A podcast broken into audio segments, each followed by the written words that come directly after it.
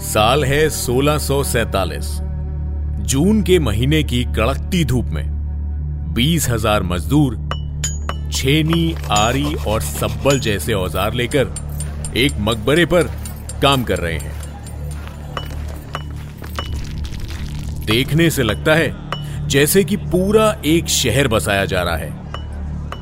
पंद्रह साल से दिन रात एक करके इस मकबरे को खड़ा किया गया है। एक आदमी अपने घोड़े पर सवार होकर वहाँ पर आता है। मजदूरों की भीड़ उसके एक इशारे पर उसे सुनने के लिए इकट्ठा हो जाती है। कुछ देर तक वो आदमी मजदूरों को आने वाले दिनों के काम के बारे में कुछ समझाता है और फिर सब मजदूर काम पर लौट जाते हैं।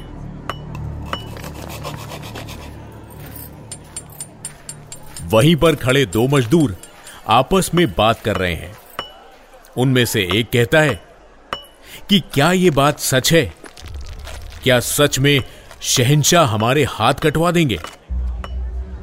तो फिर दूसरा मजदूर उससे कहता है कि अगर ऐसा है तो ये मकबरा जो हमने इतने प्यार से तराश कर बनाया है, जिसकी नींव में हम मजदूरों ने पत्थर की जगह अपने सर रखकर इसे खड़ा किया है, उसे खोखला भी हम ही करेंगे। राजा का ख्वाब है इस मकबरे को अमर बनाने का। लेकिन साल दर साल इस मकबरे को कमज़ोर बनाने के लिए आज हम एक और सुराग करेंगे। बताया जाता है कि मजदूरों ने इस मकबरे के गुंबद के स्ट्रक्चर में बड़ी ही सफ़ाई से एक सुराग बना दिया, ताकि जब भी इस मकबरे पर बारिश का पानी बरसे तो इस मकबरे की बुनियाद और कमज़ोर हो जाए। शायद ताजमहल से जुड़ी यह कहानी आपने पहले कभी नहीं सुनी होगी। लेकिन यह कहानी क्या सिर्फ़ एक कहानी है, या सच?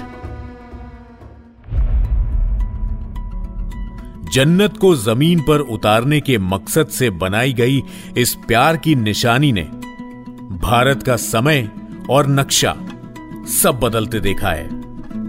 इस इमारत का सम्मान और अपमान दोनों हुआ है। किसी ने इसको मूल्यवान समझा और किसी ने इसका मोल भाव किया।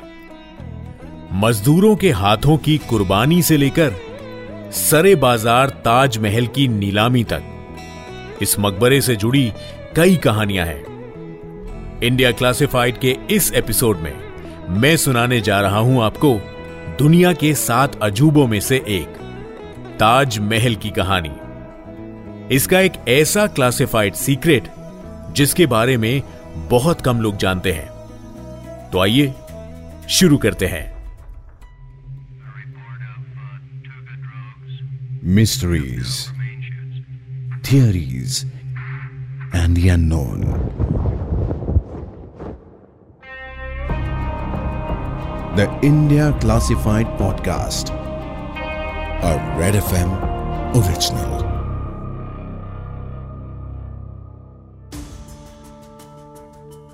नमस्कार मैं हूँ पूरब और आप सुन रहे हैं red F M podcast network presents India classified season two ये शो बनाने के पीछे कई रिसर्चर्स राइटर्स साउंड आर्टिस्ट और वॉइस आर्टिस्ट की मेहनत है।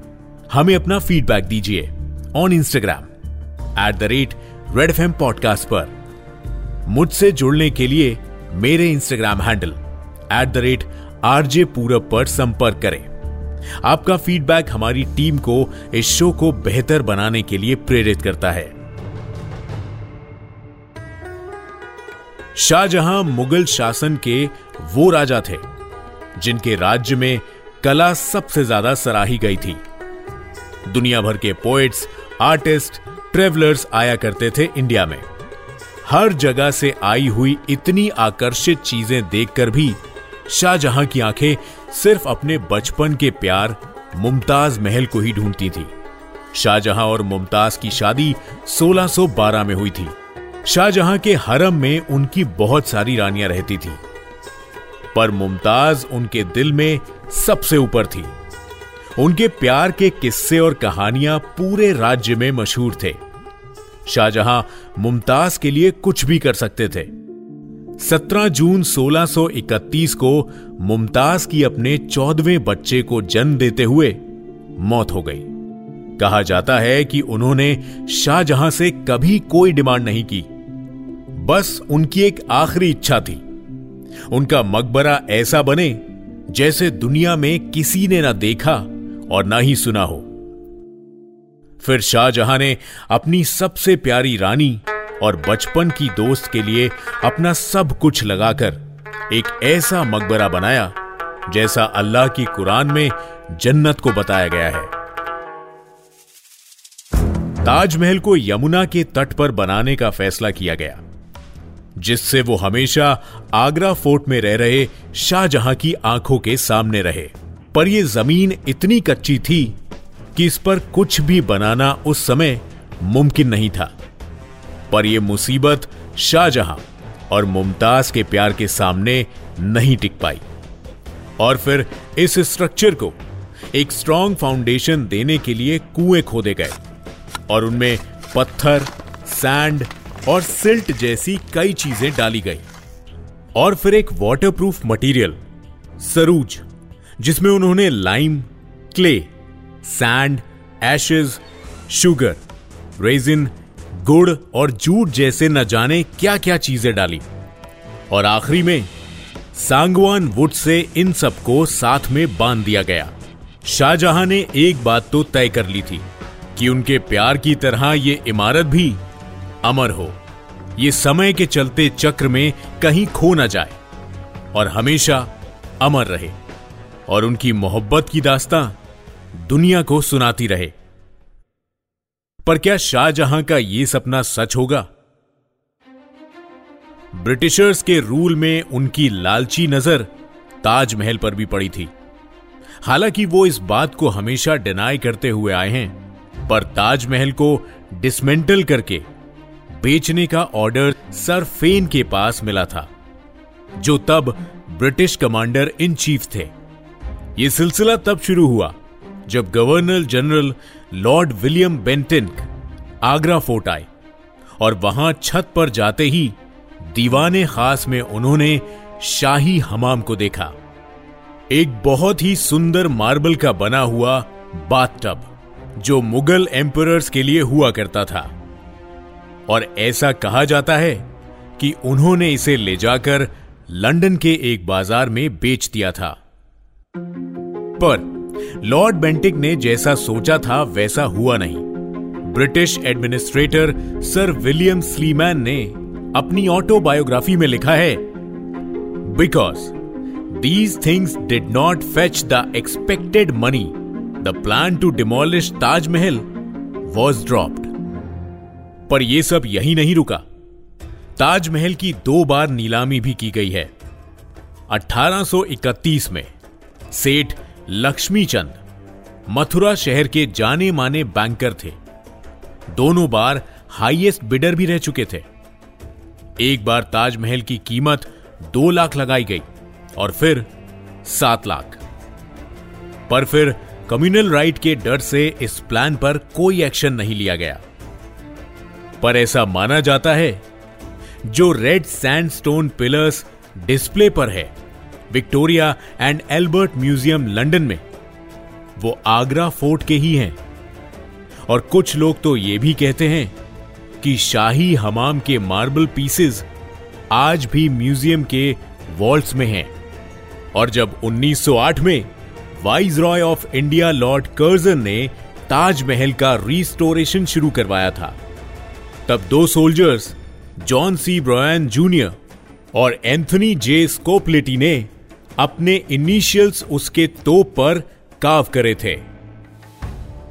जब भी भारत ने कोई जंग लड़ी है, चाहे फिर वो वर्ल्ड वॉर टू हो या इंडिया पाकिस्तान वॉर 1965 दुश्मनों की नज़र हमेशा इस इंसान के बनाए हुए करिश्मे पर रही है। दुनिया की अच्छी बुरी हर नज़र से बचते हुए आज भी ताजमहल वैसे ही खड़ा हुआ है। जैसे वो इतने साल पहले था। पर क्या ये टाइमलेस मॉन्यूमेंट कुदरत का कहर झेल पाएगा? 1810 में ताजमहल के दूसरे माले पर और बेसमेंट में क्रैक्स देखे गए थे। तब जांचने पर पता चला कि ताजमहल यमुना की तरफ़ 3.5 सेंटीमीटर झुक चुका है। तो क्या यह सच में ताजमहल सिंक हो सकता है?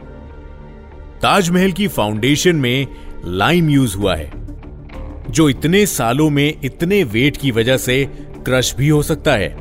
पर अगर एक्सपर्ट्स की माने तो इससे भी बड़ी प्रॉब्लम ताजमहल के लिए वो है, जो इसे बनाने वाले उस्ताद अहमद लाउरी ने भी कभी सोची भी नहीं होगी। ताजमहल को आज अगर कुछ गिरा सकता है तो वो है सूखती हुई यमुना नदी। ताजमहल को मजबूती देने के लिए सागवान वुड का इस्तेमाल किया गया है, जिसकी स्ट्रेंथ मॉइस्चर से बनी रहती है, पर यमुना में घटता पानी इसे खतरे में डाल रहा है। UNESCO world heritage site, pietra dura जैसी सुंदर यूरोपियन कार्विंग से सजा हुआ और कुतुब मीनार से भी ऊँचा ये मॉन्यूमेंट आज क्वेश्चनेबल स्टेट में है। आपकी इस पर क्या राय है? आप हमें बता सकते हैं। रेड एफ़ पॉडकास्ट के official Instagram handle at the rate Red FM podcast पर। यह था इंडिया क्लासिफाइड सीज़न टू का एक और एपिसोड मैं हूँ पूरब आपसे मिलूँगा अगले एपिसोड में। तब तक के लिए stay safe stay happy and do check out other amazing podcast on Red FM podcast network नमस्कार। You were listening to Red Podcast India Classified. Written by Dhruv Law, Tanishka Tripathi. Audio design by Ayush Mehra. Creative direction by Dhruv Law. Send your feedback and suggestions right to us at podcast at redfm.in.